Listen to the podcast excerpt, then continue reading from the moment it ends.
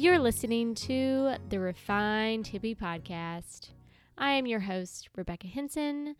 Thank you so much for joining me today. If you are new around here, I am super stoked that you have found me. And if you're a seasoned, refined hippie podcast listener, welcome back. Your support, of course, means the world to me. And I am super excited about today's episode. I have been wanting to interview this guest and have her come on since I started the podcast because she and I have uh, a lot of similarities and we also talk on the phone pretty often and really have great conversations. So today's guest is one of my closest and dearest friends, Lucy Hermiston, also known when I met her as Lucy Lesniak, but she has since gotten married in the last year to a really, really awesome guy, TJ, uh, also known by his musician name, Terrence Jack. So definitely check out his music on Spotify or uh, other music platforms. But Lucy and I go way back to when we were just young little whippersnappers in our early 20s. And I had just graduated college. She was in her last year of college. We worked together here in Charleston, South Carolina, but she moved away a couple years after um, to New York City. Then she went on to Bangkok, Thailand then later to Vancouver, Canada, and is now in Los Angeles, California. So she's lived all of these really cool places and has really awesome experiences and stories. But through all of her travels and living on the other side of the world, she and I remained in contact. We remained really good friends. She and I have a lot in common.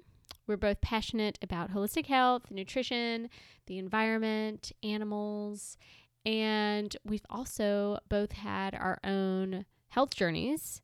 She and I have a serious similarity in that we both had digestive disorders as adults, but then her health struggles go back even further to when she was a tiny little kid and had all kinds of health issues. So we chat about all of this. We talk about her having eczema, sinus problems, juvenile arthritis, all before the age of you know 15 or 16 and we get into the impact that food has on the body because she definitely had some profound experiences with this at a young age when medical procedures and drugs just were not doing it.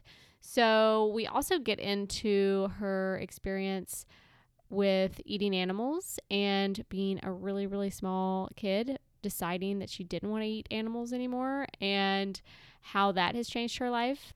So, not only do we get into this idea of food and healing and the influence that food nutrition has on our bodies, but we also get into the energy difference between different foods.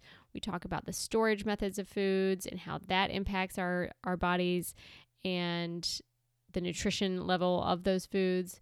We talk about conscious living, recycling, social media, and just you know, conscious living in general and how everything that we do, not just what we eat, but what we are consuming through our eyes and ears has an impact on our life and our well being and our health and our mental state and all of these things.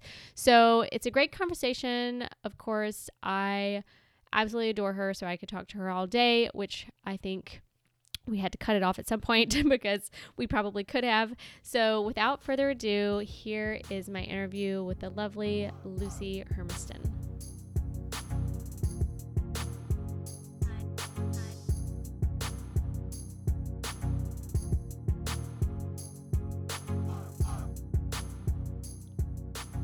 Hey, Lulu. Hey, how are you? I call you Lulu for anybody else. Um, yeah, your name's Lucy. But uh, yeah, we have a little pet names. Like yeah, we do. I call you Backpack. yeah, I am Backpack, and you're Lulu, and which goes back ten years. yeah, ten years. I know. So I was thinking about that. We are on our ten year an- friend friend anniversary. I know it's I it's know. a big thing, especially since we were I've little only, baby. I know, which I don't think we've really changed a whole lot. Well, I like to think that, but then I see somewhat of some signs of 10 years of aging. oh gosh, I know, but that's okay. It's all I part of know. the process. I know. I like to just think that it's it's better than the alternative. So we're the lucky That's ones, right. right? That's right. Yeah. Yeah. So you used to live in Charleston. That's where we met. I did far too long ago now. Gosh, I know. left 2011. So, Wow. you know. And you've been all over. I mean, you've lived like a lifetime and I've still been in the same place and you've been oh my like gosh, but the all best over the world. No. Charleston's the best. I love it. I was actually just talking to TJ, my husband, not too long ago, just saying how perfect Charleston is and Oh how, my gosh. yeah, how much I loved living there and how. I mean, we talk about Charleston when we were there in college, and I know it's changed a whole lot, but just so much. The size and just how like charming downtown Charleston is and King Street and how all the restaurants and shops and No. everything is all in this one cute place. Whereas LA, which is where I am now, and I love it, but it's definitely it's very spread out. There's no kind of charming, walkable downtown, you know, area. So I do miss Charleston. Yeah, Charleston definitely has that.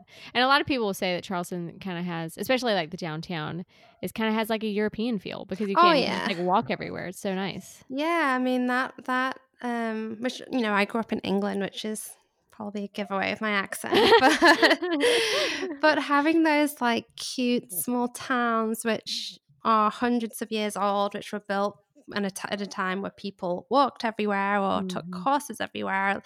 You know, the US has been built with with Mhm. cars and like all these different transportation systems influencing a lot of these major cities. So Mhm.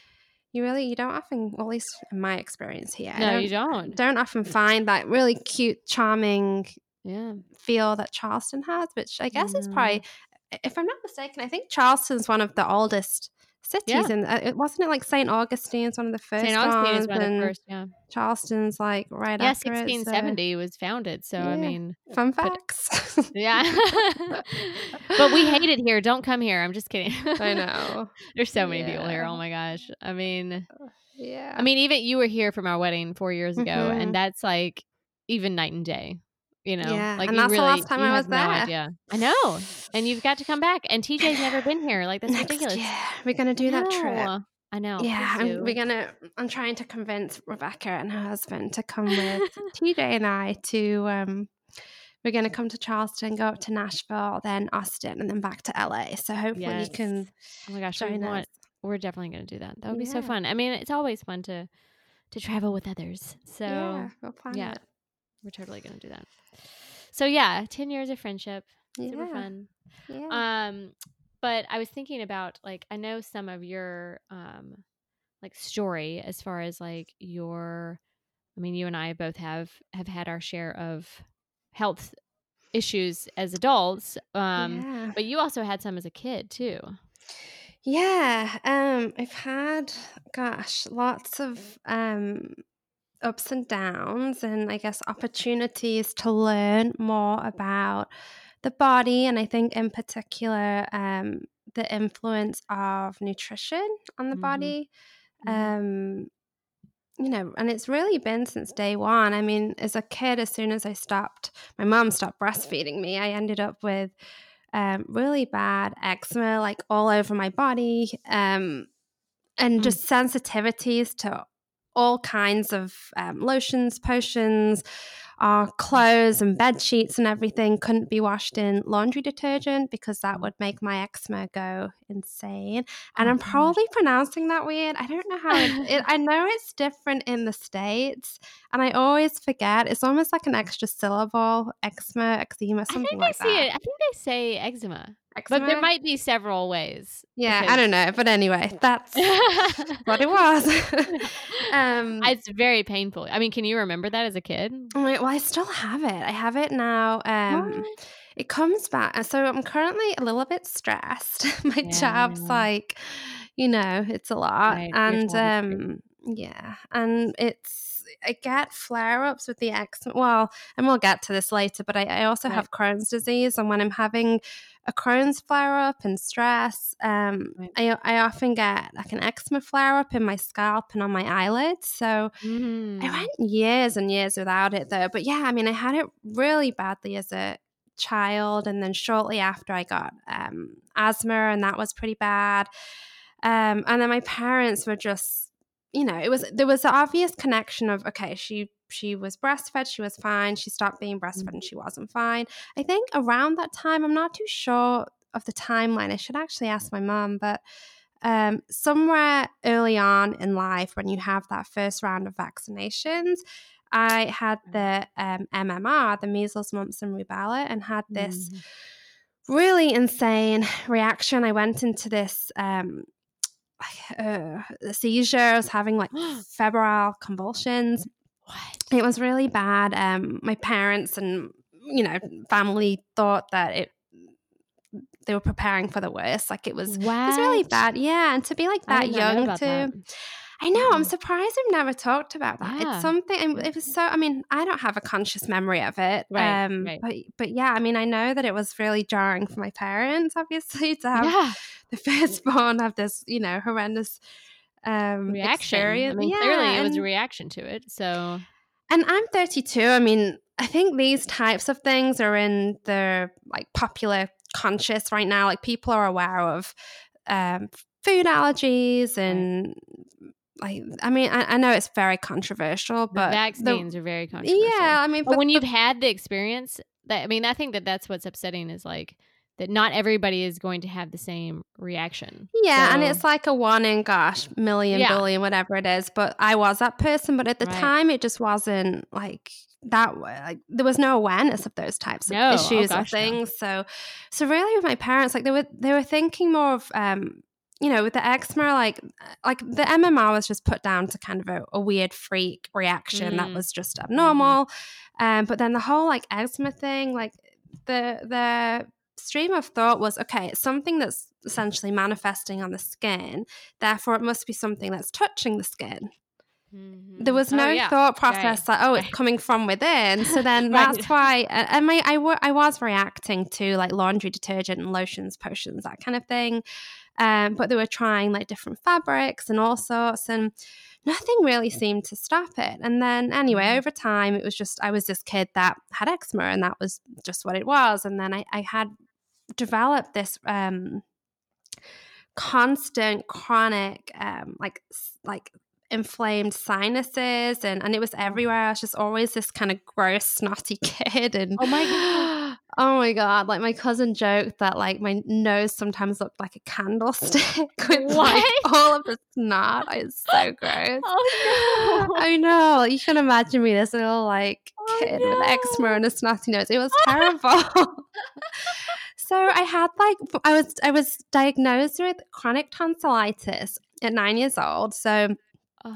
doctors did um and, you know thank you know god thank god for doctors because um Yeah. they're brilliant in their own way but but they did what they understood to be the best thing which there's a Mm. there's a chronic inflammation somewhere so let's just cut that thing out so Mhm. i had uh, tonsils removed my adenoids in my nose removed and then my ears which also were inflamed constantly um had chronic ear infections i had little Right. grommets put in my ears Ugh. and um it didn't really help Right. so um the gosh like the exploration into what was going on continued and then we realized pretty shortly after that i had a dairy allergy I wonder how that came about. Like, did somebody did somebody mention it, or your parents were just like, "Let's just try this one thing"? You know, I, I don't remember there being an, an aha moment necessarily, Right. but I do remember having something like a milkshake or a sandwich with cheese. And I was saying, like,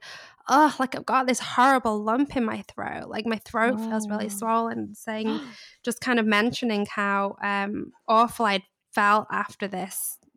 mm, I don't know what it was. I think it was a milkshake or something like that. Yeah. And then, and there were a few ins. I, I, I do remember there being like a cheese sandwich and a milkshake somehow. Mhm. And then it was like, wow, well, maybe if that's how you feel with those two things, then let's see if we eliminate mm-hmm. dairy and, and see how you go. And immediately. Yeah. I mean, it like changed my life. So then wow. at that moment as a nine, I don't know, 10 year old, whatever, whatever it was, but as a kid, yeah. essentially, it was like, wow, like the food has an impact on the body. Like what you eat mm-hmm. can change your physical health. It can change, you know, it, it, it can make right. you ill. It can make you well. And right. so that was like a huge aha moment, which, you know, what I I'd rather not have allergies for sure. I'd rather right. be able to eat pizza on occasion for sure. But um, I do feel lucky to have had that experience early on to to realize nutrition and food's impact on the body. Right.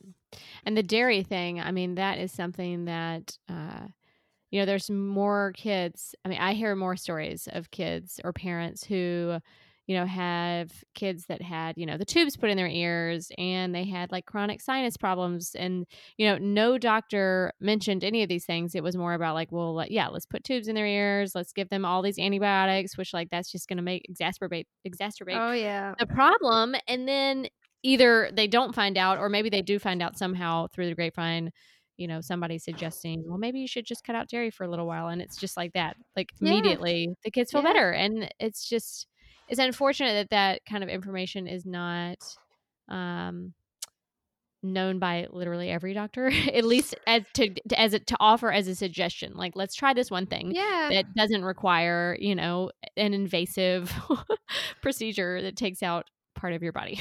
God, yeah, I mean, it, like that would have been life altering for me. Yeah. I mean, honest, like, like literally, I was like the candlestick nosed kid. Like, and my ex, I mean, my ex, I do. I mean, I bet you were precious though. I oh, mean, like that. I don't know how precious a kid can be with a gross, nasty nose, but I think you're just precious, like you are. So. Well, thanks, sister. Um, but yeah, I mean, that was, you know, that was a huge moment in my life. And I mean, as far as like what I eat now is concerned, I, I also I went to a school with a lot of um, Indian children, and for religious yes. purposes, um, they did not eat meat, and they were also, I mean, crazy bright kids, and they also were informed enough to be able to read like uh, what is it like a starburst? They call it something else in England. I can't remember the name of it now. Gosh, you'll have starburst, but they have a different name. Yeah, it's called. maybe it's star fruit. Anyway, whatever it is, but something similar. But they had they had that, and I remember a kid looking for, and I'll never forget this. I think it's well, gosh, I say I'll never forget this, and I'll probably, but it's like E four seven one or something like that, oh, and it's oh, essentially yeah. a food coloring that is animal derived. Oh, so these kids are like trained or not trained wow. or like educated i should say it sounds better educated to even look for a certain food coloring in starburst. And i was like wow that's really cool. And um, i remember asking a friend why she didn't eat meat. And she told me well meat is animals. And i was five or six or around there. And you know, little snotty nosed me I um I was like, but I love animals. Like I love like yeah. bunnies and puppies. Oh, and yeah. speaking of puppies, my little nine month puppy's running towards me right now. But um, yeah, like I was like, I love puppies and kittens and you know mm-hmm. animals. Like, like, why would I want to eat animals? It it didn't occur to me as a child that well, eating cows and pigs and chickens is is right. acceptable and normal and eating puppies and kittens and bunnies and like other animals that we think more favorably favorably of is mm-hmm. is not normal. And i just that distinction wasn't made and i just thought you know what? I don't want to eat puppies like i'm not going right. to do that. And i was as stubborn then as i am now and i went home and told my parents like you did? Oh yeah i was like i'm not going to eat this and they were like okay that's cute and they definitely like like appeased my little stubborn self and said, okay, she's not going to eat it and whatever, we'll we'll let her try this out. And um, they thought it would last like a day or a week or whatever. And you know, my stubborn right. self, I don't know, like gosh, however many years later, I never went back. Well, I say I never went back. That's a lie. When I moved to Charleston, I was like, God, how am I going to be a vegetarian in, this? Like, in how am I going to do it? Like, I'm like, this is impossible. And yeah. all my friends would go to the Kickin' Chicken. I ate there way too much in college. Oh college. my god, I know. So I um Still there. I can't believe it's still. It's like oh, it's one of the you know last remaining. strongholds. yeah, Yeah. Well, good for them. That's good. I mean, I'm glad to hear they've been yeah. around, but um, no, I guess. No. but I'm pretty sure. I broke my vegetarian stint of probably, gosh, it's probably five or six. I was probably like 18 at the time. Yeah. Um, broke it at Kickin' Chicken, and I was like, "This is disgusting. It's Oh, like I was like, "Ugh, I just can't do it." Yeah. Tried it a few times, um, and I just couldn't do it. So then, I yeah, I uh, You know, I I love I did not know that story and I love this story. Um I don't know if you're so I follow like all, you know, all the vegan plant-based news that's going on around the world and Mm. whatnot. And there is an advert in England. England is one of the fastest growing vegan commu- or vegan countries uh, Oh, wow. in the world. Yeah. didn't know that. Uh England and Germany um and Tel Aviv, is it Tel Aviv, I think? Yeah, I think so. Is Mhm. uh like the cat is like has you know like three hundred you know v- vegan restaurants or something. Anyways, but Mm. England had there's an advert that came out for Tesco, and they have um in England that, that I, I've never been to a Tesco. Do you know what a Tesco is? Yeah, yeah. It's, I mean, it's like Yeah, it's like a the it's like big grocery, grocery or- store. okay, yeah, yeah. So their advertisement, which you should see it, is so well done. It is a little girl who's probably five or six, and she goes home and she says, "Daddy, I don't want to eat animals anymore." And like the the commercial is about it's him, it's the dad talking, and it's like, "I love my little girl, and I'll do whatever she, you know, like if she doesn't want to eat this anymore, then you know we're not going to eat it, or you know I'll make her other things." And so then they make this. He makes this delicious like dish that's like a family dish, and he's like, you know, and and I can use the Tesco uh, sausage, and it tastes, you know, pretty good, and then or just almost as good. And she says, even better. But anyway, the the uh, farming community is flipping their, you know what, because of this advert, and it's so well done. And all she says is, I don't want to eat animals. They don't like that because most people don't think about it. When you say like I don't eat meat, they don't their their image is just literally that dead piece that this like piece of flesh. They're not seeing it as the living being that it once was. So There's when you say that, disassociation, yes, yeah. the disconnection is just like insane, you know? And I, Derek and I were actually talking about this in the car the other day because, you know, we're always talking about different theories or different whatevers. And we were, ch- I was just bringing up the fact that eh, how crazy I think it is as far as like, you know, being young and being small. And like, you know, the first sounds that you make that you're encouraged to make are animal sounds. Like, Yeah. what does the cow say? Moo. What does the chicken say? Cluck cluck cluck.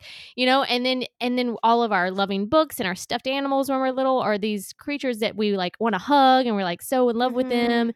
But then we're supposed to just suppress that and then eat them, you know, and then not question it. It's just a crazy, yeah. it's just a crazy world, you know. And there's no, there's, I mean, it, that is like the emotional part of it is is is it's interesting, and I do think like that disassociation. I think if a lot of people saw how their meat was raised and slaughtered and Lived, whatnot, yeah. they they Mhm. they they wouldn't be eating it, but.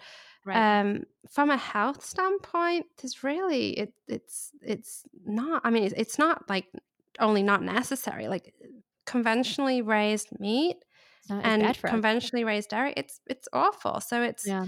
It's yeah. doing something that people do without awareness um but also it, and it's not it, you know it's not healthy i should say i mean i i was vegan for the longest part of my life i do now i mean my husband um tj have you know him he um bless him he has modified his diet so much to accommodate me and what i do and don't eat um Right. you know and so yeah. I do try and meet him not halfway like Yeah. maybe like a tenth of the mm. way at that Yeah. so his dad fishes so they go up to like he's canadian they go up to like Right. north you know northern bc and Cool. get these like wild caught salmon. So I, I will eat that on occasion. It's really more just I mean I don't enjoy it. And if I had it my way, I, I, Yeah, wouldn't. And I guess I I get really in my head about it sometimes. Um, but yeah, I Hmm. will eat some fish from time in your head about and- about what do you mean in your head like Oh, I mean, just like eating flesh. I mean, Yeah, that, that I is what it is, and I and I, you know, I've I've had um egg, and again, like generally from eating egg, like it's I, I'm really careful about where I get it from, and it's always pasture raised and whatnot, and that's another compromise. And it's I get Right. I, I go off it, and like I just can't touch them for right. months, and then it's um it's I mean- really to try and appease my sweetheart. I mean, the fish thing and being at wild caught, I mean, is going to be different, but at the same time, like, yeah, I mean, I sometimes would have salmon every now and then. I mean, when I came and saw y'all in Vancouver, I did, I ate some of that salmon from that little market. Um, but you know, when I've had it sporadically since then, I just didn't enjoy it like I used to. You know, I used to love salmon. Like that was my last my last thing that I gave up, which I think a lot of times fish is like the last thing that people would give up, which I think is because I mean the the ocean and ocean creatures are even more foreign to us, you know? Like Oh yeah, and I mean, you talk about like us doing like oink oink moo, like Yeah. these things, and having like you- uh, the, you often don't you know. bubble bubble noise- bubble. yeah. And you don't really see kids like cozying up to a little stuffed I fish. know, I know. Except for Finding Nemo. That's true. But also, the, it's funny, I guess. Like we don't associate personality with fish Right. as much as we do like We Daisy don't the know them cow. well, and- though, right? Yeah. I Oh, yeah, mean, yeah. because I've seen videos of fish like um there was one of this like diver who would go back to the same spot and this one fish knew that diver he would come up to him and get rubbed Wow. like get his little sides rubbed i mean that's crazy you know like you don't think of them as but we just don't know them that well they do have you know personalities you know maybe not in the same way or i who Yeah. knows you know we just I mean, on it, like I, when I lived in Thailand, I got really into diving, and. Ooh, yeah. um, I mean, I, I never got to visit the same sites over Right. and over to Yeah. experience Yeah. that, but I do remember. I mean, speaking of Nemo, clownfish are the cutest little things. Like they're in these like beautiful. Um, gosh, what are they called again? I can never say that word. And then anyway, oh just yeah and then the and then, yeah. then beaut like just gorgeous and then this little family there'll maybe be like four or six of them and the biggest one like you kind of get close-ish and just watch them and like generally the biggest fish is there kind of they like wiggle towards you wiggle back wiggle towards you like kind of trying to scare you off and they're just the most like lovely little things to watch and i think it's probably partly due to finding nemo having like characterized them in such a way that Right. you you know but, they are precious. um, I think that they would be oh precious. for it. gosh, That's why they picked them to be in the main characters of that movie. Oh they're, yeah, they're so cute. they are the cutest. I mean, they're so called clownfish. I know they're just Yeah. lovely. But yeah, I, I, I, anyway, I do eat eggs occasionally and fish occasionally, Right. um, with a heavy conscience often. But Right. um, but the land animals, you would certainly never. No, I mean, I Yeah. gosh, since being like Mm-mm. five or six, I've, I've literally tried chicken like a Kickin' Chicken. Yeah. um, and then just and and no offense to Kickin' Chicken, just it's no, I know, just, I know, I know. just a chicken. know. But um, I have not been there since. Yeah, I had Yeah. the champ card. Did you have the champ card? Or Oh yeah, yeah. I was so oh god thinking about that time period. Like you know, in college, you just. I mean, I didn't really cook, right? I mean, so I No, no, basically ate out every meal. I mean, yeah. disgusting. I was just like setting myself up for, you know, a messed up microbiome that I didn't even Oh my know gosh, about. I know. you know, Well, we had, yeah, we had no idea. We had no idea. Yeah, I mean, it's funny because I did have this. I- I was aware of food's impact because I'd had the, you know, I had the whole dairy thing. Right. Yeah. Um, when I was fifteen, I had this. God, I was having like these pains and aches and Hmm. in the joints, and I Mm, mhm. um was told I had rheumatoid arthritis. Oh. Um, and was pr- juvenile, right? Uh, yeah. Gosh, yeah, juvenile. That's right. Yeah, yeah. Juvenile Which is crazy. You're 15 years old. Like, I know. And then I decided that like, that was impossible. Like, there's no Mhm. way. And read as much as I could and did as much research. And, you know, internet wasn't what it is today, but still, you know, it's just, oh, gosh, it was. I remember doing a, a, a like, a project with my cousin. I don't know why this just came to me. We did this poop research project. And we like printed out these things and like what diff- how what your however your poop looks and the texture Wow. and stuff and like really just because like we thought it was hilarious and we had like 12 year old boy humor but at least there was enough on the internet where you could find That's stuff and great. anyway but that wasn't why It's a big indication of your health. So oh, for sure, for sure. We just thought it was funny, I and like we yeah, thought yeah. it was a way to like be mischievous and like have our parents. I don't know. Anyway. Poop. Look at this poop. exactly.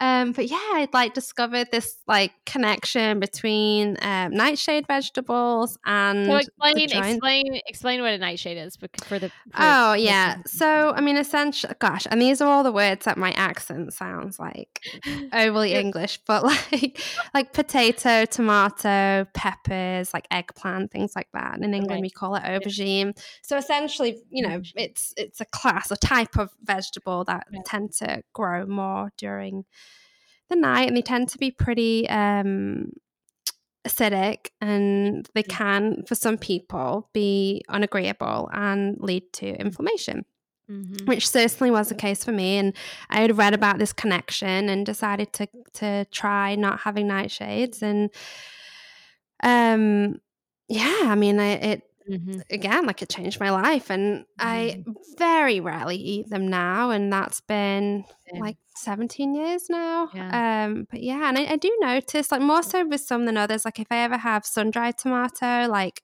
I really feel it. You know, do you ever, I don't know if other people get this. If you drink alcohol, do you feel like an achy stiffness in your knees and joints the next day? Mm. No, No, maybe. but I don't feel that great. I know. I mean, I'm not saying that is my specific, yeah, uh, you know, side effect, but I definitely don't feel good. yeah. Uh, oh, I guess I get that what that. happened today? Oh God, I know. Diwali party last night. oh, yeah, you had mentioned that. You, well, we need to talk about that because I, most people might not know what that is. Um, yeah, we. Let me- um, yeah, go ahead. Sorry. sorry. Let's just finish on the nightshades, and then I want to get to this Diwali party Yeah. because I want to go to one. Um, yeah. So because of you, I had never heard of a nightshade before in my whole life. I just thought of tomatoes, potatoes. Like I didn't realize that there was some, you know, difference in Yeah. yeah, you know, uh, and and and now I avoid them, and I definitely see a difference. Yeah. Um, but I think that goes to kind of this like like you know acidic alkaline, you know, balancing your pH of your body, and if you're eating too much acidic food, which those are acidic, then you know you could consequently have some type of you know side effect wh- depending on you know where it manifests i guess it could always be different Yeah, for sure. person, right Well, you know what's interesting is I think as a vegetarian, when I was there at the time, I mean, at the time, vegan wasn't that, that wasn't a term, or at least it wasn't a term I was familiar with. So at the time, I was a dairy free ve- uh, vegetarian, right and you go to a restaurant, and if at the time you were lucky enough that they had a vegetarian option, um, and it wasn't some really sad salad. um, it often was some combination of like a stuffed pepper, yeah potatoes, Mhm. tomatoes, lots of peppers, maybe like a, a stir fry, which is heavy in peppers. Like so it- often, like yeah. those are staples that people serve to vegetarians. So, mhm. and you know, my my diet is and was eh, fairly limited, and that's probably the biggest um, downfall that I struggle with is just you know Mhm. beyond beyond what I choose for my health to eat and not eat. I also have preferences, so I do end up stuck in a rut. Um, and I, uh, you know, because I, I do have all these limitations, but um, I know. again, I mean, I think that does that adds a new layer, and and I mean, I and that's definitely true that when you go somewhere and and they uh they don't have a lot of options for you, and then yeah, it comes back and they're like, well, we have this eggplant that which I don't even like Oh. eggplant, anyways. You know, don't I had food Like- poisoning in college at one point, and the last thing I ate was this eggplant Ah. thing. And not only, I mean, and you know, I, I again, like, yeah, I, d- I say I avoid, I don't eat nightshades, I, I avoid them, but have to eat them from time to time. I was at a restaurant, had this eggplant dish, and um, oh my god, had like horrendous ah. food poisoning, and it Oh, was the God. most like self-affirming, like no, I shouldn't eat this. I ate it, like, and literally, I've not been able to touch eggplants since Oh, yeah. experience. yeah, I don't, I don't, I don't like Yeah. eggplants. They're kind of a weird texture, anyways. You know? Yeah, yeah, I'm not a fan. But I mean, that's what you often get. Like as a vegetarian, you you go to. I mean, and and it's great now, especially. I mean, here in California, there's so many options. But y'all so um, yeah, we've come such a long way. But but that you know, you go out and if you don't want some sad like iceberg Oh salad with cucumber and some like balsamic Ugh. dressing, like you you end up with. I know. I mean, and they, you know they were doing the best, but it's generally a combination of eggplant, potatoes, peppers, and or just like a marinara, like you know, a tomato Yeah, marinara pasta yeah. or whatever. Um, but yeah, the salad thing. I think, and then people think that that's what you know vegans or vegetarians eat. It's like, do you eat salad all day? And I'm like, no. And you know, I've heard more stories of people who like went vegan or vegetarian, and that's what they were doing is just doing salads, and then they they were like super like malnourished. Oh my god. like that is not healthy. There are other things to eat. No, I know. And like I mean, talk about like I don't know, like I I I mean again in Charleston I got into like really into macrobiotics towards oh yeah. like the end of my time in Charleston and then um since then I think I told you did I tell you about Anne Marie Colbin? I think we've talked about No. her. No, no wait. Is she? a- But did she write a book? Yeah, I Is she think one of my books? Yeah. Yes, we've talked Food is about her. Is that the food Something healing? like I can't remember the title, but she talks healing about with food. No, yes, I, know. think Yeah. that's it. Yeah, something, yeah. something anyway. Yeah. But she talks about like food energetics and macrobiotics is all you know about this the balance of food and and also like eating seasonally. So things like having you know if it's uh, sunny out and hot out, you want foods that are cooling. So a salad would be Mhm. great and appropriate. Um, if it's winter, you want more um, yin Warming foods, like warming foods. Things Mhm. like roots are really great, and and it you know, nature's perfect and beautiful and gives us the foods and things we need at the right time. So Right. you know, obviously having like a salad and in the cold winter, it's awful. just like the last thing anyone wants. Yeah, and it, it's just not nourishing. Like besides from the actual sum of what's in the food, the the practice of eating something like that, that doesn't nourish your soul. It doesn't make you feel like good and you know in in, Right. in context. So And what you need for that moment. That is one of the best books. Um, so anybody who's listening, check that book out. It's healing healing with foods. I think. I might have to Google it. Hold on. I know But what's that, what in- her it's name again? Anne Marie Colbin. Yeah, here I'm just gonna Google it real fast. Yeah. Um, But yeah, highly, highly recommend that book. yeah. It's I awesome. yeah, you had recommended that book for me, and I I love it. Oh, it's called Food and Healing Food and healing. by Anne Marie Colburn. Colbin, yeah, um, yeah, and just like the idea of you know different foods like canned versus fresh or frozen and all that kind of and the kind of energy that uh that surrounds them i guess Yeah, or you would call it you know is in that book and you know if something is canned uh it has like the least amount of energy in it you know because it's been kind of it's i'm not gonna say like dead but you know what i mean um I mean, it's totally different yeah Yeah. And it talks about um and this this this was a book actually. I don't know if I would have discovered her because I don't well at least like from from the circles and things that I've been exposed to. I'd never heard of her, but she, it was a book that was assigned when I was in um at CSNN in the in the holistic oh, yeah yeah um, nutrition program. Right. But um, yeah, it it it talks. I mean, two things really struck me. One was this idea. Um, I mean, I've definitely. I'm very um, conscious of what I eat, and I've definitely Right. dabbled on the line of maybe being like too concerned with what I eat and what I'm putting in like my body. yeah yeah Yeah. and to a point where maybe like it impedes your social life Right. or like just priorities. we need to, we need to or- talk about that yeah Mhm. yeah, and what I what this book to me was um, really interesting for two reasons. One, it talked about um, the context that food is consumed. So not only like like this was i think this is the scenario described in the book but i may have um, put my little twist on it because i've talked about this a few times and but anyway th- this is is not my idea. This is totally anne-marie colbin and this is my interpretation of it but if you are let's say like friends are gathering at a friend's house and people are bringing these beautiful meals that they prepared at home and it's a potluck but maybe that potluck consists of eggplant marinara and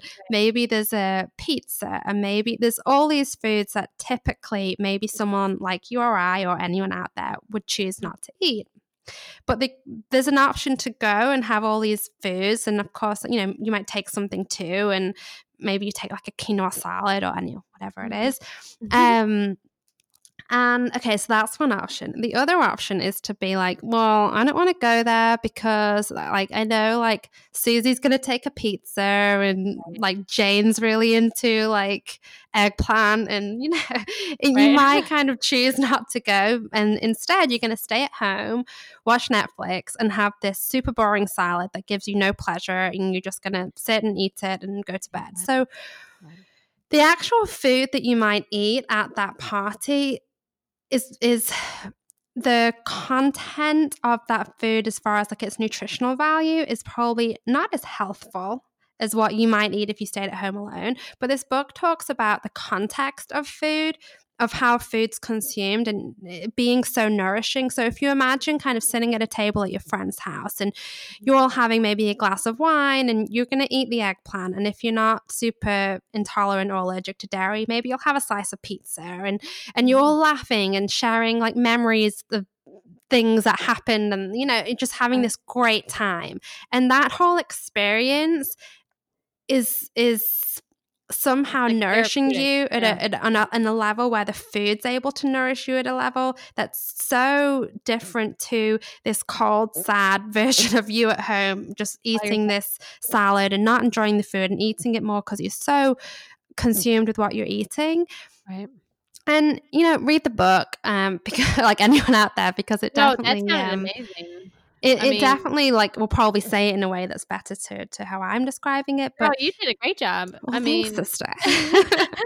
I mean, this is this is something that's come up a lot with you know some clients that I've worked with, and then some friends too that are having a difficult time you know being social and yeah. you know going to friends houses or going out to eat and i mean these are going to be difficult things and i've I've tried to try to explain it like that. I mean, obviously, if you're doing that every night and you're going out and you're eating this, you know, food with your friends, then that's not a good thing because then you're just right. like and it's balance. Yeah, yeah it's all about but, like last night. Um, I guess we were going to touch on the Diwali party, but yeah. it's Diwali party. So, so Diwali, it's like we have um some of our really close friends here are Indian, and they Diwali I think was on the twenty 7th of October or anyway, towards the end yeah. of October. And it's it's the equivalent, it's like the big, it's almost like Christmas and um, New Year's combined for those that celebrate those two things. It's like a big, um, I think it's a festival of the lights, and it's this really colorful, fun, like lots of lights everywhere, like party, and we're all dressed in these bright clothes and Ooh. super fun. Um, and they had all this amazing Indian food. So I had these two little vegan um, gosh, I don't even know. There was almost like a potato cake thing fried. Ooh, I don't know. And then also these like veggie samosas. And would I eat that at home normally? Would I cook that? No. Yeah. But like having that at a party that's all about this celebration with friends and in that context, I think that was so much more like nourishing for me than any, you know, right boring thing I could have made right. at home. So, and again, it's all, you know, all in moderation, but that was one of the things that really resonated in her book. And then the other thing, which you touched on before, is is the whole idea of like canned food versus frozen versus you know fresh. And she has this analogy that, um, and again, this is like somewhat paraphrased. And if you read the book, it will talk so much. It, it will probably resonate far better. But it's this whole idea that you um let's say like you pull some carrots or beets or whatever out the ground, you go and harvest some mm. vegetables from your home garden or wherever.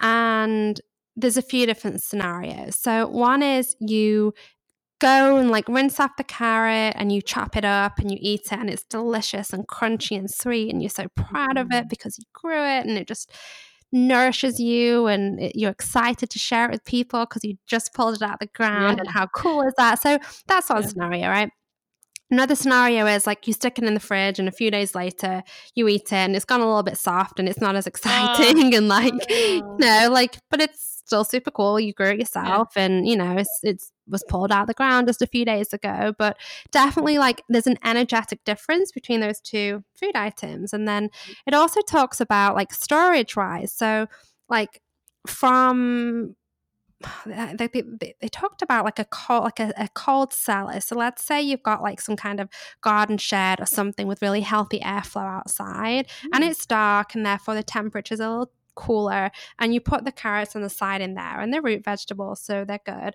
Or you go and put carrots in this really awesome but kind of weird thing we've created called a refrigerator which is really just this like box with like electricity running through it that keeps this weird temperature you know Right, so like yeah, yeah. energetically like if you imagine this like this airflow and these carrots just on the side and it's cooler versus like put in the fridge and maybe that's a little bit more abstract to get maybe and i think she explains it far better um, but it just really talks about how how we store food and and preserve food and things Mhm. like that affecting food energetically Mhm. and not all you know it's not always bad like it it like it- Yeah, and then nutritionally, I mean, too, it's going to be a little bit depleted. I mean, if you if you pull out that carrot right from the ground and eat it, nutritionally and energetically, it's going to be greater, right? oh yeah absolutely and even like food preservation right. it goes through like freezing food versus like we have to preserve food like we Obviously, need yeah, to we can't all have magic gardens that we just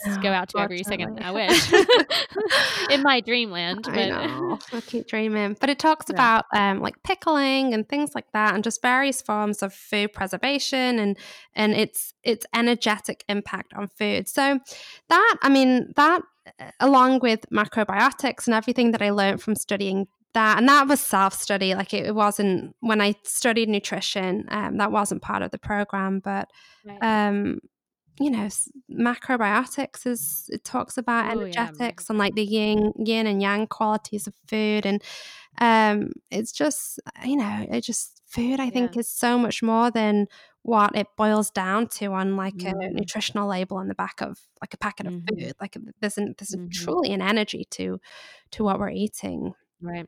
And I think, you know, this is stuff that like we knew a hundred years ago and like had at least more idea about it. Um yeah and then it just kind of got lost, you know, with oh um, yeah yeah over the over the decades. And then, you know, there's been different things that have come out like uh you know, like the low fat diet, the craze. So then like people were just obsessed with, you know, how much fat was in things and only looking at calories and only looking at, you know, like literally that's all they were looking at. Not, I mean, oh, well, this bag of Oreos only has 100 calories, so I can eat that. But what is that doing to you nutrition? I Like there's nothing, all that sugar, I mean, that's going to just, you know, imbalance your hormones and like, you know, a million other things.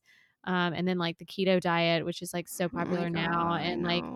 You know, long term, like these are that is not a good thing to be on. Like you can have short term, you know, uh positive, I guess, benefits from that, but like and we don't even have enough studies to show. I mean, no, I mean the positive benefits. I feel like it's for like people, people who go on a keto diet, which you know crazy popular right now. They're doing it because they want to lose weight. mhm. They're not doing it because they think, oh, this is a really healthful diet that I'm going to benefit from. I'm going to flourish. I'm going to thrive. I'm probably going to feel the best I've ever felt. They're doing it because they look down and they're like, oh, like I've got a little bit of chub that's hanging over my jeans here. and people don't realize that, like, putting yourself in on that diet, like, it's a medical diet that should be used under very, very tight medical supervision. And people like, you know, with epilepsy, people with certain cancers can benefit from it medically, very short term. But it Mm. shouldn't be something that people are doing. But you know, when people do it, it's essentially it's a, you know, it, it's then people aren't putting themselves on a into ketosis. Like they, they're not. It's like this. They're probably not actually. in keto- I No, it's so yeah, difficult. Like they, but Yeah. they're not actually doing it. They're basically just putting themselves on this like diet where they're depriving themselves of certain things. Right. They've got these Right. short term gains because they're probably losing like some weight, which is just going to come back on and sending their body, the hormones into this Oh gosh. Desperate state of like I holy. mean, it's starvation. I mean, that's oh what, yeah. yeah. I mean, Yeah, it's just you know, it's but it's it's just well, another iteration reason of of like, well, it's kind of like Atkins, which I oh think we've yeah, talked about that before. Um, yeah, and I think that I've talked about this in the podcast before with somebody else. Uh, that I think that it's it's it seems easier to do for some people because you're really not adjusting that much. I mean, you can Right. still you're still eating your meat that you're used to. You're still eating and and people love fat. I mean, like that's what our I mean, in times of famine, which like, you know, obviously our civilization has been in uh, has been in that situation. Uh, you know, it has it's been like the last however many hundreds of years that we're not yeah, and that's what you i mean your body does crave that because if you don't know when you're going to eat next then that's like the best stuff that's the best food that you that's the best food to eat you know yeah, It's yeah, high fat high calorie you yeah. know there's like yeah, I mean, we're hardwired to crave fat and sugar and these things like give us energy and right and I actually like I I'm a huge fan of fat. Like, don't get me wrong. Like, I oh yeah fat. oh, no i'm not saying i don't yeah, like uh, fat but certain types of fat obviously oh yeah, oh, that's true. That's true. all Um, fat is created equal but yeah, it's just. I mean, these diets. They're all. I mean, they're all just in some way iterations of these Atkins type diets where people. They really like prey on people's insecurities and yeah it's people it's Right. you know it, it reminds me so when i so i mean you know I studied um, holistic nutrition for a year in vancouver and um, during the course of that program i took on clients and it was for free so um, you know generally they were people studies weren't yeah like people weren't that invested. So like I, I always think if you're paying for something like you, you Yeah. end up more invested. So these these were part of my program. So and then i had quite a few people who they were just there to lose weight. And if you like people like they didn't want to do the work and there was also like other health issues or things going on and they just like i would look at the systems and there was obvious like imbalances maybe with the hormones with the digestive system with you know different things. And um I think, you know, we're in this society that we're so focused on appearances and especially Mhm. living in California. California is interesting. So I've been here two years now and it's definitely more progressive, I think, as far as like health goes. And, you know, as someone who doesn't eat meat and is predominantly plant based, like very lucky eating out here. I've got all these great Yes. options. Oh my gosh, it's so magical out there. It is. But what I find is that I think a lot of the motivation behind that is very um Superficial. it's yeah, it's Yeah. it's like I'm going to eat this way, I'm going to do these things because it it has an impact on my parents. Right. If it's not it's not really about like it, it, there's nothing deeper than that. It's very interesting. Like I think if, at first glance you think, Mm. well, this is so cool. There's all these options. There's all these different types of um, healing. I don't know modalities and like things that I can try, and it's very cutting edge. And it is all here, but I do think that the the like it's almost Reason like behind it. yeah, it's mean, like it's all vanity. It's in, it's really Yeah. interesting. It's like That makes like- sense, though. I guess when you think of LA, you think of Yeah, and like, like. Vancouver is similar, um, which is where I Really? was. No, in the sense of like, there's a lot of like the like health craze, the health, you Yeah. know, all of these like options. Like it is on a smaller scale. Vancouver has like a lot of the resources, but but not superficial though. no, like I Yeah, find it is no. more like people are truly more interested in like the health and well being, and they want And to the live as long as they longevity. can for Mhm. you know, and to be as healthy as they can for as long as they can, and Mhm. people care about the environment and they recycle and you go to someone's house and it's like where's your compost where's your recycling where's you know whereas in california it Oh. all goes into one trash can like because Ugh. like it that like health extends only like the the interest at least and it's not everyone of course there's a lot of folks out here who are conscious and but i just think like I, that was been a, a big surprise to me right. Here. Well, you know, I think I was surprised because I visited you when you were in Vancouver and then now in LA. And Yeah. let me just say, I'm obsessed with Vancouver. I mean, I said I that when I was there. I mean, if the weather wasn't like, you know, Oh, kind of rainy, like about it. every now and then, I mean, I would, oh man, it's a great city. Anybody who's listening, if you have not been to Vancouver, go. I mean, it would have never been on my radar. Like, if you had not been there. Yeah. And now it's like, I want to go there every year if I could. Like, I love it. I know, Um, it's awesome. But but what I was surprised by LA as far as like the environment and the recycling was like there's no freaking recycling. Like there's No. like none, right? I mean, but the thing is also, I mean, I was talking about this the other night that that's not really the answer anyways, recycling because at this point like and we were sending it for us in Charleston like we, you know, um I think the United States in general was sending their recycling to China right. and then China was like, no more. like, yeah. we can't even take care of our own. Like, y'all can't send us y'all stuff anymore. And I mean, we're still, recycling is coming and picking up in Charleston County. But I think I just heard that they said that they're just dropping it off in the landfill. Like, they pick it up and it just goes to the landfill. Yeah, I mean they do. We do recycle. Like we have recycling here. Um, like I'm actually looking at a recycling bin across the street right. Oh, that's good. We do have it. I just, I Yeah. don't. I from what I'm told, um, I've heard this like a few different times that it, it, it all goes to a landfill, and I guess Right. similar thing. Like apparently China stopped taking our recycling, and Right. Lord knows what was happening happening I with it when it got to China anyway. So I mean, I mean the obvious thing there is just use less plastic and Is less, conscious I of know. yeah.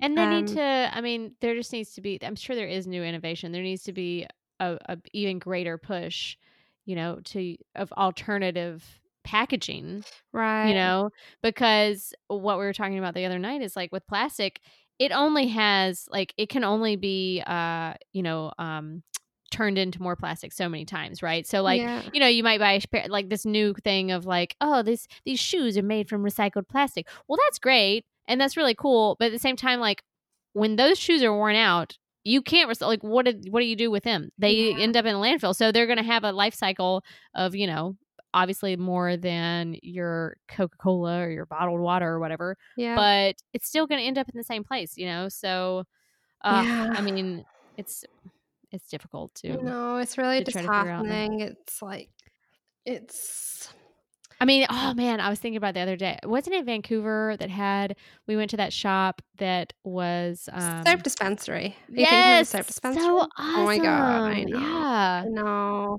I mean, just things like that that you use a lot of like shampoo and conditioner. Like what the heck do you do? You know? Like I know. I mean, Yeah. but yeah, if we had more places like that, you just take your bottle and then you can get all your stuff refilled, you know? I know. That's the future. It's It has to like, be. I mean, there's no other way. I know. I mean, we all need to slow down and give ourselves the time to be able to live like that. I mean, I find it difficult, and honestly, like I'm picking up my shampoo and conditioner from TJ Maxx, and I I, you know, if there was a soap dispenser, I'd probably you would be do there. that. Yeah. Yeah. I mean, it'd be great, but it's just, and I'm But sure there's something here, mm. but it's it's convenience too. Like we we Right. you know we're all so busy also priced you know there's like a new shampoo and conditioner that somebody was promoting on instagram or something one day and and then and they actually sell it at whole foods and it looks great like the outside is um it looks kind of like cardboard Ah, you know um but okay one it is super expensive like oh probably it's yeah. like thirty dollars for like a tiny little, you know, like ten ounce bottle or something. And then also, it's cardboard on the outside, but the inside is still plastic. Like it might Yeah. be less, but it's still lined with it. I know, Yeah, and I'm it like- makes it probably even difficult, more difficult that's to what I said. recycle. totally. I know. I mean, it's like these boxed waters. It's like it doesn't Yes. like they're lined with I don't know, right. You can't whatever recycle. it's lined know. Like, yeah. I mean, I don't think you're better buying bottled water. I think just you know. with usable bottles. Like you, I mean, I love. yeah, mine, I know, I know. And then we It's got a whole house water filtration system, which I love. Oh, so nice. and we just drink from the tap now. And I mean, Yeah. is there other things in there? Probably, yeah, probably. But Yeah. I, I just the impact on on the earth of having all these plastic bottles that we'd be consuming between us, like I don't know, I just have a heavy conscience, and that just seems like the wrong thing to do. Oh yeah, for sure. Yeah. But hopefully that's, you know, kind of changing, I guess. Um, yeah. Yeah. For sure. Yeah. So, yeah, so you studied at uh, the Canadian School of Natural Nutrition and Yeah. Um, so I met TJ and my husband in Canada. Uh, Canada, no, in in Thailand. I lived in Yeah. Thailand. Yeah. Um, I was living there for three years, and he was back and forth from there for thirteen years, and we met Wow. there. Um, I. Gosh, I and actually eating in Thailand. If anyone goes there, and if you are a vegan or vegetarian, um, at the surface it seems really difficult to to avoid meat and dairy there but um, buddhists don't eat meat dairy and um, garlic and onion either they say they're stimulating so being a vegetarian they're super easy you just have Oh. to ask for a han j which means like vegetarian food or something um, so just learn that and um, yeah so i was there for three years and we met there on tinder and hey, it's, it's 2019. You know, these things happen. Oh my gosh, I know. well, that was years like, ago, but yeah, I mean, thank you know, thank God for Tinder. Yeah, it's I wouldn't have awesome. I mean, really. husband otherwise. Yeah, yeah. But um, yeah, so we met out there. Um, I that was where I actually got my Crohn's diagnosis. Mm. Um, so got I was just re- ugh, God having a really stressful time, multiple things going on. I mean, Um, that's what. Do you think that's what like? Tip, I mean, because for me, stress was definitely what tipped off. Oh, for sure. but Yeah, I mean, in life has been someone's my godmother said to me, there's there's only a few people who love you unconditionally. Um, like Mm. TJ, I joke with him. I'm like, my dog, my love for my dog is unconditional. Like he can do whatever. He can poop. He can bite me. Like I, will, I will always love him. My love for my husband is conditional. Like if he cheats on me, if he just said things That's like true. it's going away. like Peace out. Sorry. bye but um anyway but but my grandmother who i think is again like Aw. there's only few few people who truly do love you unconditionally and i was very very close with her and she was um on her you know last last kind of go at things and not doing Right. too well and my job i became like pretty bored and just feeling like you know they pay me all this money and i'm here like i'm in thailand like how do i move on from this like it was just i've been with the company for almost six years and Mhm. struggling with how do I move from being at this jewelry company in Southeast Asia to like what where do you go from here? Mhm. Um, I had met TJ, fallen like head over heels in love with him, Aw. and he was he actually had left. He he ran a travel adventure company for 13 years and left that to focus on music, but in Canada, so 15 hours on the other side of the world. Wow. So um, I was just feeling like not great, a lot of stress. Um, and then had all these symptoms. So a lot of like nausea, abdominal pain, cramping, Mhm. um, lots of diarrhea. yeah. yeah. um, yeah, just like really not good. And um, yeah, ended up with um, a diagnosis of Crohn's, which was um, and still is pretty difficult to to accept. Um, Right. so yeah, that was about four years ago. So then I decided to quit my job. I went and looked after after my nana in England. So I was there for I Mm. think about a month maybe, and it was her last month, and had the absolute honor of helping to care for her. She was at my parents' house, so helping to look after her and um, help ease her last last you know Wow. few days Yeah. on the earth. So it was such a privilege to have been able to do that because not everyone can. Um, so I Mm. went, I went and did that, and then I was just like, you know what, like my health is terrible, and I'm in love with this boy who lives in Canada, and I'm going to go there and I'm going to study nutrition for a year and try and learn more about what's going on because I didn't want to accept these. Um, I was I was advised to have injections of like anti-diarrhea anti-pain like whatever like my symptoms were the the anti version of that and then possibly to go on immunosuppressants and i just Oh. didn't want to do either of those things and Right. so i yeah i took a year out and i went to canada and i um, found this awesome school, um, the Canadian School of Natural Nutrition, and they have this one year program and um, studied holistic nutrition for a year, which was Amazing. awesome. And and a lot of the um, you know, I, I given kind of my journey, I guess, and, and what I've experienced in my life and how interested in food and health I've always been. Um, I was actually really surprised by how like my perspective really shifted, and and it was Mm. things like reading that book by Annemarie Colbin and things like that Mhm. that that really there was uh, so many aha moments and just being with I mean, we talk about this stuff all the time. Like we, you know, we have these hour, hours and hour long conversations Yeah. talking about this. But Yeah. um, outside of you and maybe a handful of other friends, it's not. I've, I've never been in an environment whereas with a lot of like minded people where we could get into these conversations and just dedicate a year to it. So Amazing. yeah, that was awesome. So we did that for Yeah. a year, and then I got pretty depressed with the weather up there, and it's you know it's awesome, but moving from you know Bangkok Sunny where it Island. Yeah. Oh gosh, like going to the islands every weekend oh and my going to like a rainy country similar to where I grew up. I was like, you know, I didn't Right. leave my birthland to live in the same climate. so yeah, TJ and I decided to move south and.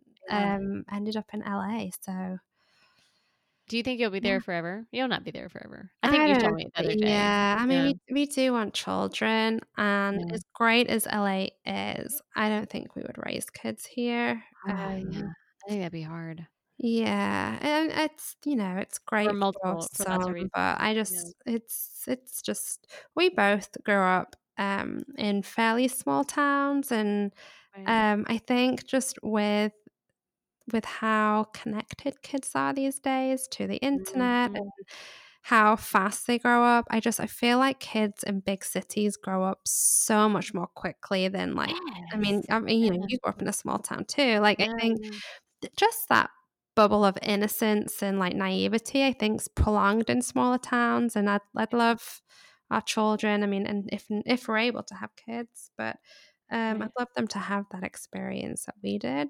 Right.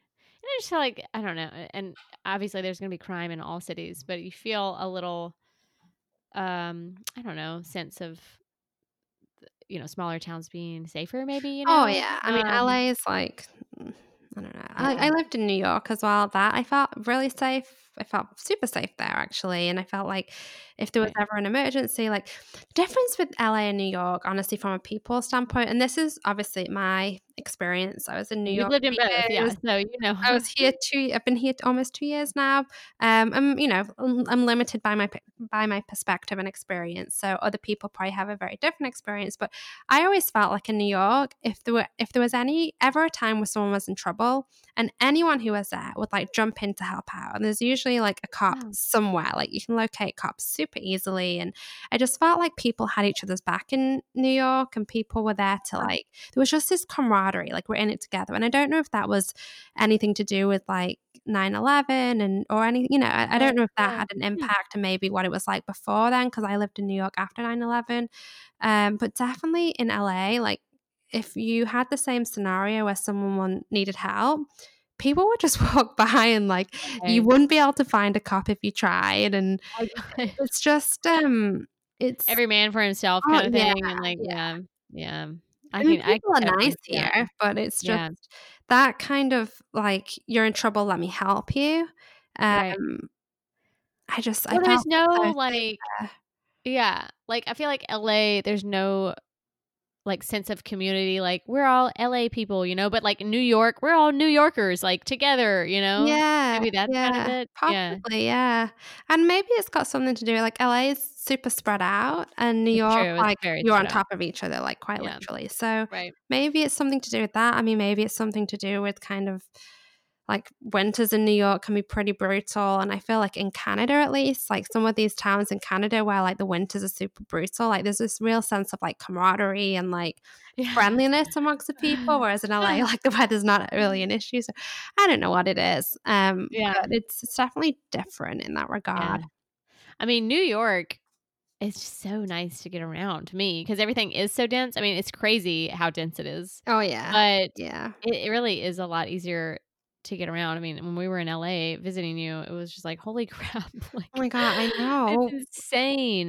We Airbnb, so like in our house, we like Airbnb the back like unit, I guess, yeah. and we're like fairly close to the airport. Um, really close to like Manhattan Beach, Redondo Beach, like not too far from Long Beach, like like the the beach is kind of south of like Venice, we're close to, and like downtown's maybe like a 20 minute drive away. But people come and they're like, So how far are you from Hollywood? And we're like, like 40 minutes, if not more, with traffic, like far. And like, well, how far are you from like LAX? And I'm like, well, maybe like 10, 15. What about this beach? And people just don't understand don't how realize. huge LA is. And if you want to be mm. close to like Hollywood, you're not going to be close to like Manhattan Beach or Venice or like Right. it's Yeah. just like and and but phys- I mean like from a distance perspective, like four miles, five miles, like It doesn't look like it would be far, but but, that's like 40 minutes in traffic, if not more. So crazy. yeah, it's it's It's a it's a it's an interesting place it's a for crazy sure. place. Yeah. Yeah. It really is. Yeah. But the food there, I mean, yeah, I could talk about that all day. oh I my mean, god, I know. I know. Have you been back to any of those places that we went to when I we went back to? Cafe Gratitude. Um, I do want to take TJ to Sage. You know, we eat in Yeah, we do too. all the time. Yeah, Like we just same. don't really eat. It's just, I mean, occasionally, but it's like even date nights. Like date night for us is like we'll make some special meal at home, and like we, maybe Oh, we'll make like yeah.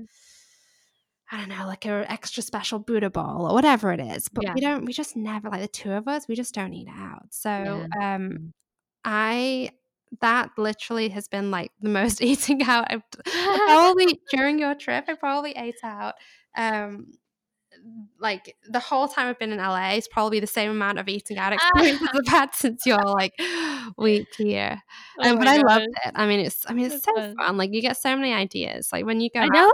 a meal and I don't know. Like I think that's where I had first tried cauliflower based pizza, Yeah. maybe or something like that. And I'm like, Oh my god, oh my god, oh my god, I know it. That was at Sage, right? Yeah, God. sage. Oh, like a real. Those pizzas were amazing. Yeah, Oh I know. I do need. Yeah, I I want go back there. TJ. I know you need to come out just for like a foodie adventure. Uh, yes, that's yeah. Yeah, that's pretty much all we did was like eat and hike, which was fun, and obviously hang out with you and play that game. What was that game that we played? That was fun. We bought that game. We Um, that game what now. was that? I don't know. We played so many. The one that you act out the different stuff, right? Yeah, uh, hoopla, hoopla. Hoopla! Oh my gosh, people listening, go get the Hoopla. I It's so it's really We fun. yeah, because then you have some cards that you have to act and some cards you have to draw. And oh my gosh, that was so fun. soundstage and Soundstage, yeah, tweener. yeah.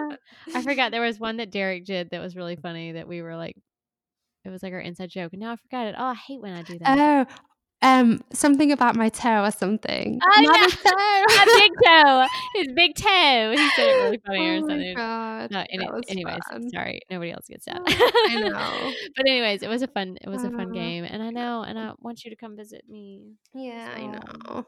Well, speaking of California and I guess the like progressive nature, we have um so many dispensaries here, which I am not I'm not really one. I mean, gosh, I've tried smoking weed like a handful of times and ended up paranoid and hated it and not my cup of tea. yeah, Um but thanks to your recommendation, I so I've been having like really unpleasant Crohn's symptoms recently oh, yeah, definitely brought on by stress, but I started yeah. taking CBD oil and it's literally like the best thing I've ever done for my health. Wow, So thank you so much for that. I I mean, know. honestly, I just wouldn't have ever thought about it. It's just not on my Oh, it's on my radar. no. It's like it's Well, like it the first thing I like. Yeah, Yeah. like now after I've taken it, I'm just like everybody should be on CBD. And Oh like my if you have any kind of stress or anxiety, I mean inflammation, like Yeah. it can help. It can help all of it. You know, I mean, and maybe it's not.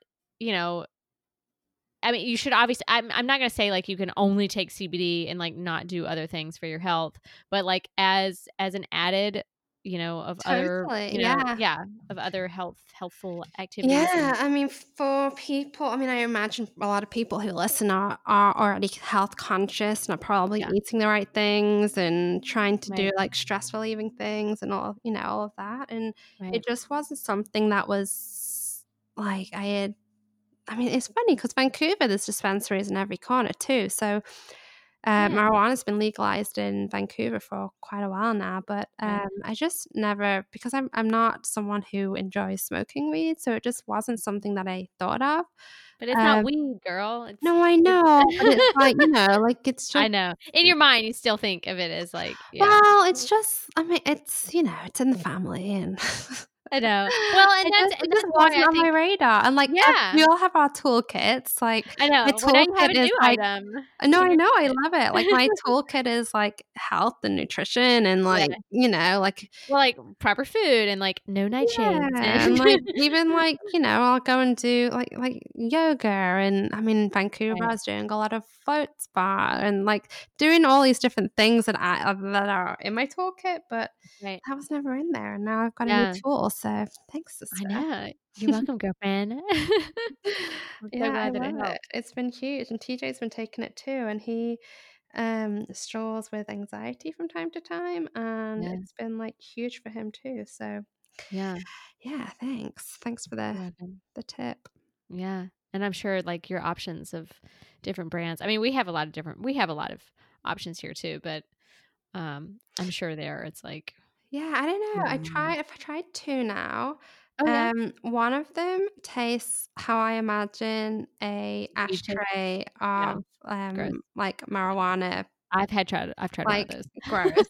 The yeah. other one is this brand, and I don't know how if I'm saying it right. It's like Yummi Karma, Y U M M I Kama, and I love it. It's actually got stevia in it, which I'm not. I don't like stevia at all, but it doesn't taste like stevia. Like you know how stevia has that, like at least for me, I think it has an awful aftertaste.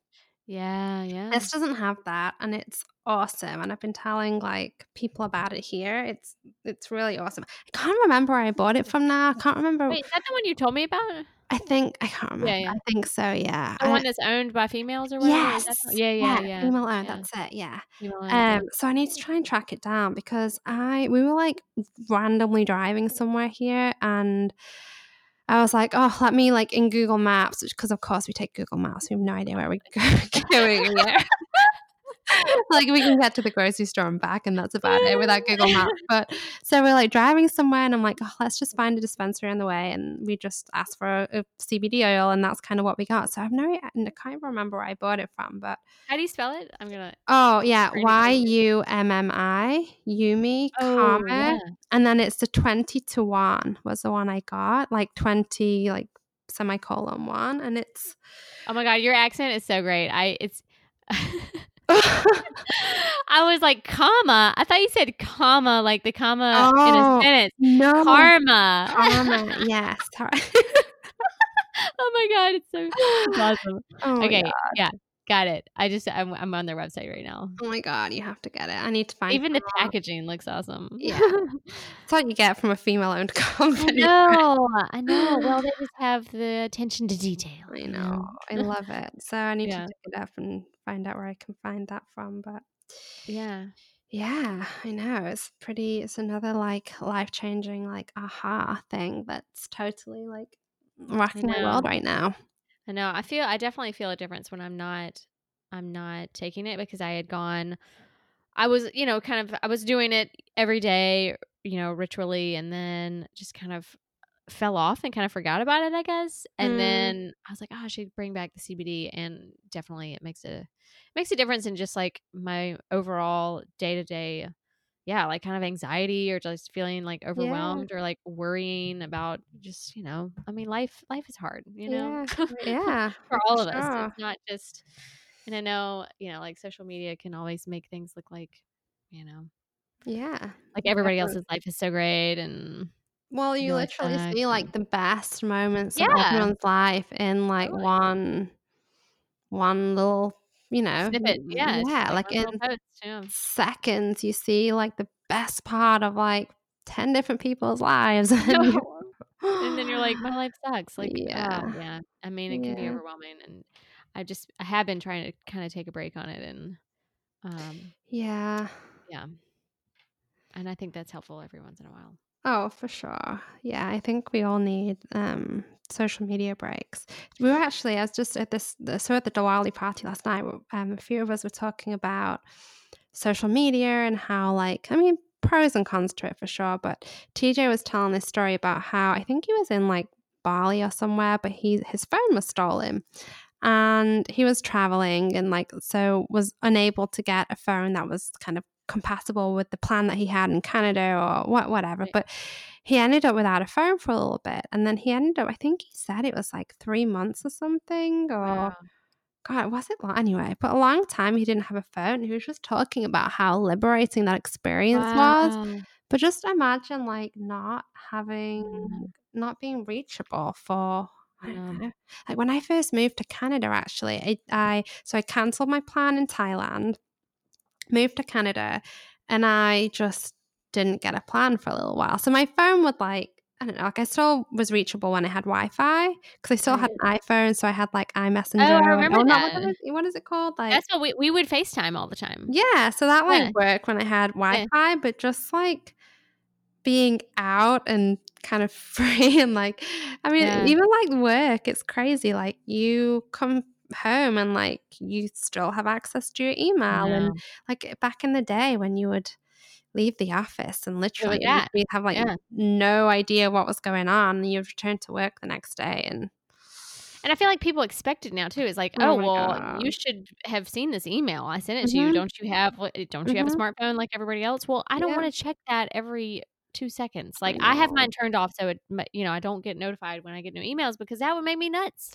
I know, know? it's awful. It's like it's I mean it's awesome, but it's also No, like it this is. I constant mean- connection. Like I think we all need these I don't know, like retreats or even like every Sunday, like somehow like the cell phone towers go down or Yeah. You know, there was a couple weeks ago this guy who was on one of I didn't I didn't I only saw a snippet of it, but it was Russell Brand's podcast, Oh, I which love I love. I love him so much. Um, and the dude that was talking, I think it it doesn't. I think he was British, but either that doesn't matter. Um, uh, he was talking about how he was um promoting. I think it was called like empty. What did no? I I don't think it was empty. Some kind of day. It was just a day. He had a name for it. I can't remember what it was. Sorry. Huh. Um, but it was a day that you li- didn't take your phone out. Like you are, you made plans with your friends and you met them at where you like, you know, you went and had lunch or whatever, and you left your phone at home and you literally did not participate in social media for like a whole day, which sounds like it shouldn't be a big deal, but it is. Yeah, you know? I mean, even if you think about that scenario, like you, like if, if I were imagining like us meeting for lunch or something, like you Yeah. probably, hey, I'm leaving now, like see you there in whatever, like 10 minutes. And then Right. you get there and maybe I arrive five minutes before you while I whip out my phone and I will check Instagram know. or, you know, Yeah. my emails or Right. whatever it is. And then we look at our phone to check the time and we realize, oh God, we've been here like two hours. You know, it's just like it's so woven into our lives. It'd be interesting if, like, instead of looking down at the phone to check our Instagram feed, that we maybe look up or talk to the person next to us. Or I'm very conscious about this now too. And I try I do not I try to not pull my phone out when I'm at lunch, you know, especially like out. yeah, And even when you're like standing in the line at the grocery store or something, don't look at your phone. Just like be present, you know? Like I, I know that it know. sucks to stand in a line, but I've been really aware like standing at the post office or things like that, like where everybody is looking down at their phone and it just feels like this foreign sci-fi like weird movie and I don't like it, you know? yeah, it is weird. It's And like it's just if, like- if we somehow could have seen like eh, that an average restaurant or an average like like a post office line or whatever it is like if we could have fast forward and like seen that like 15 years ago i don't know if we would have like gone in the same talking, maybe. direction Yeah, yeah. I mean, I think that you know you're you're like more engaged in the people around you. You know, like even if yeah, it's a stranger, but you could still have a casual conversation like over random things. I don't know. I mean, it's yeah well the studies that like- show the more engaged you are with social media statistically the less happy you are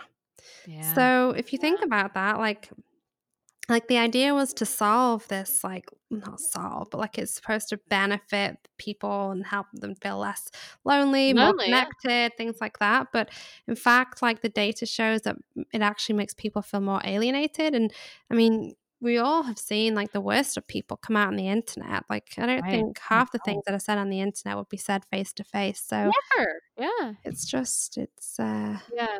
I mean, yeah. it's definitely like, you know, you feel like you're connected because, yeah, you're like talking to somebody by Yeah. typing or whatever, but there is no replacement for human physical interaction. Yeah, Like, yeah, I mean, I love that I can talk to you and like FaceTime you and stuff, but I wish yeah.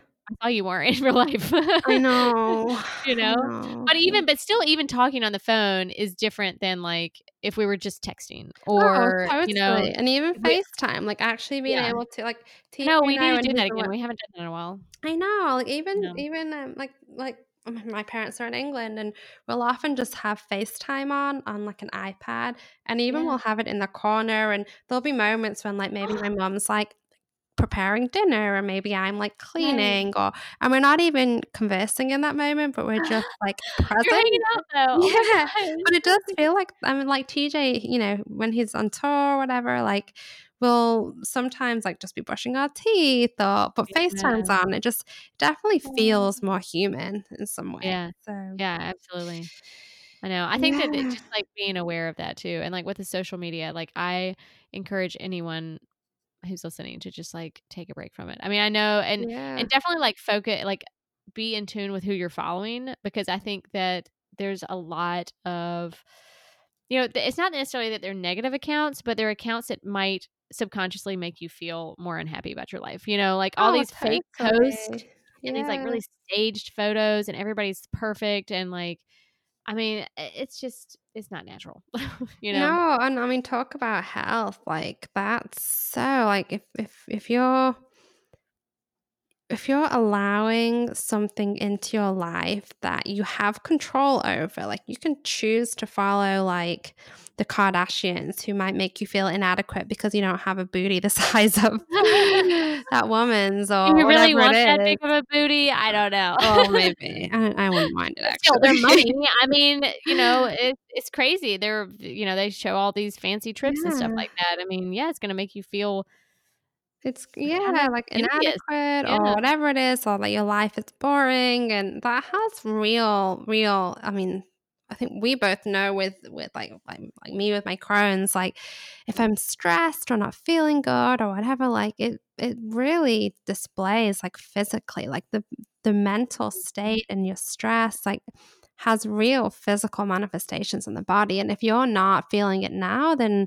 people will i mean it, it catches up to you so and, does. and i think simple things like that like what what you choose to allow to influence your mind and your psyche and it all has like i mean even like who you They hang all- out with and yes, you know it's people, the energy. yeah, I mean, it's like, you know, focusing on what you put in your body is important, but also focusing on what you're internalizing, you know, through your vision or your Mhm. ears, you know, is like also is the same, you know. It's like you can eat it's like kind of like garbage. Um somebody was talking about this too one day. It's like, you know, the uh you know, you don't want to eat like a bunch of junk food garbage, just like you Mhm. don't want to be looking at like junk food. Like totally yeah you know, yeah it's that kind of same idea. Yeah, I think, you know, if we're all all aware of like what we're choosing to let into our lives and the people and I mean it's I stopped we don't have a TV in our house and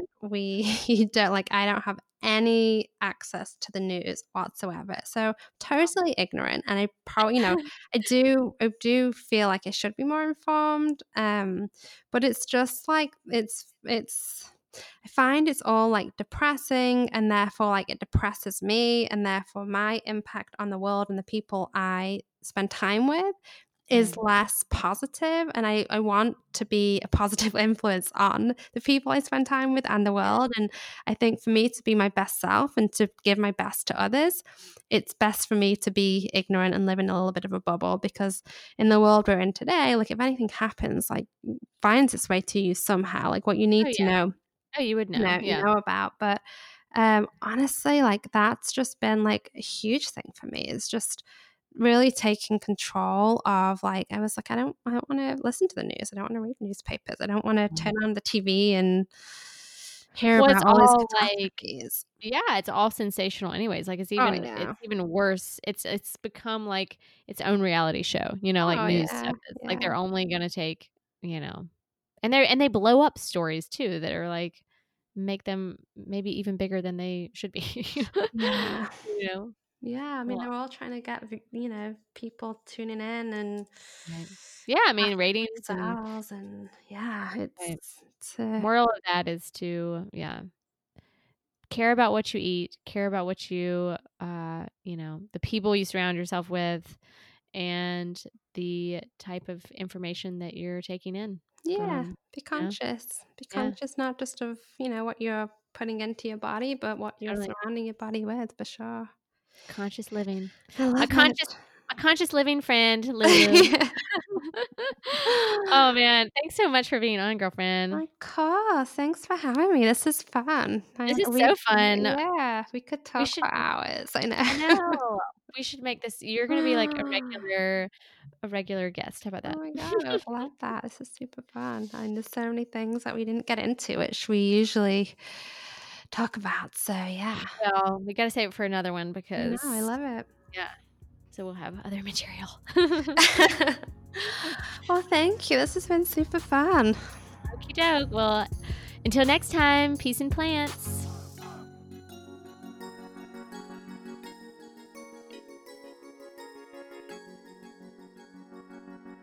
Isn't she just the best? Obviously, I'm biased, but she is for sure one of my favorite people on the whole planet, and I really appreciate her coming on and chatting with me about all the fun stuff that I'm passionate about, and perhaps you are too if you're listening. So, I think the main takeaway for me for that conversation is, you know, the impact of food and healing, which many of us who are listening probably already know this. But I think listening to more stories about it just it, it just not just solidifies it, but makes it even more impressive. And you know, a lot of us know people either we have had profound effects of you know, food and changing our diet or getting rid of certain things and taking or putting new things in and all this these kind of, you know, avenues of trying to get to the root cause, which is always what it should be, right? Is let's get to the root cause of the problem. Why is this happening? And this could go for all things, not just the health of our body, but I mean, we were talking about social issues and getting to the root cause of people's loneliness and their depression. I mean, there's a lot of factors that go in, and it's not always, you know, just what we're eating, but it can also be, you know, how we're socializing, how we're not socializing. Um, so I think just try to be more conscious and be more caring, loving, all these things. And I think perhaps maybe we can heal the world. so, as always, thank you so much for listening. If you have been enjoying these podcasts, please be sure to like, subscribe, share, all those things. And if you're listening to it on your phone, maybe share it on social media, share it on your story on Instagram if you're enjoying it and getting some new information and having a good time. So that would be really awesome.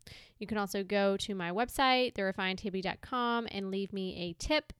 This is through tipalink.com, which I have talked about before. It's a platform made for content creators, pretty much anyone creating content on the internet. You can use this as a way to get tips. So, your supporters or those who like the work that you're doing can tip you as little or as much as they want whenever they want.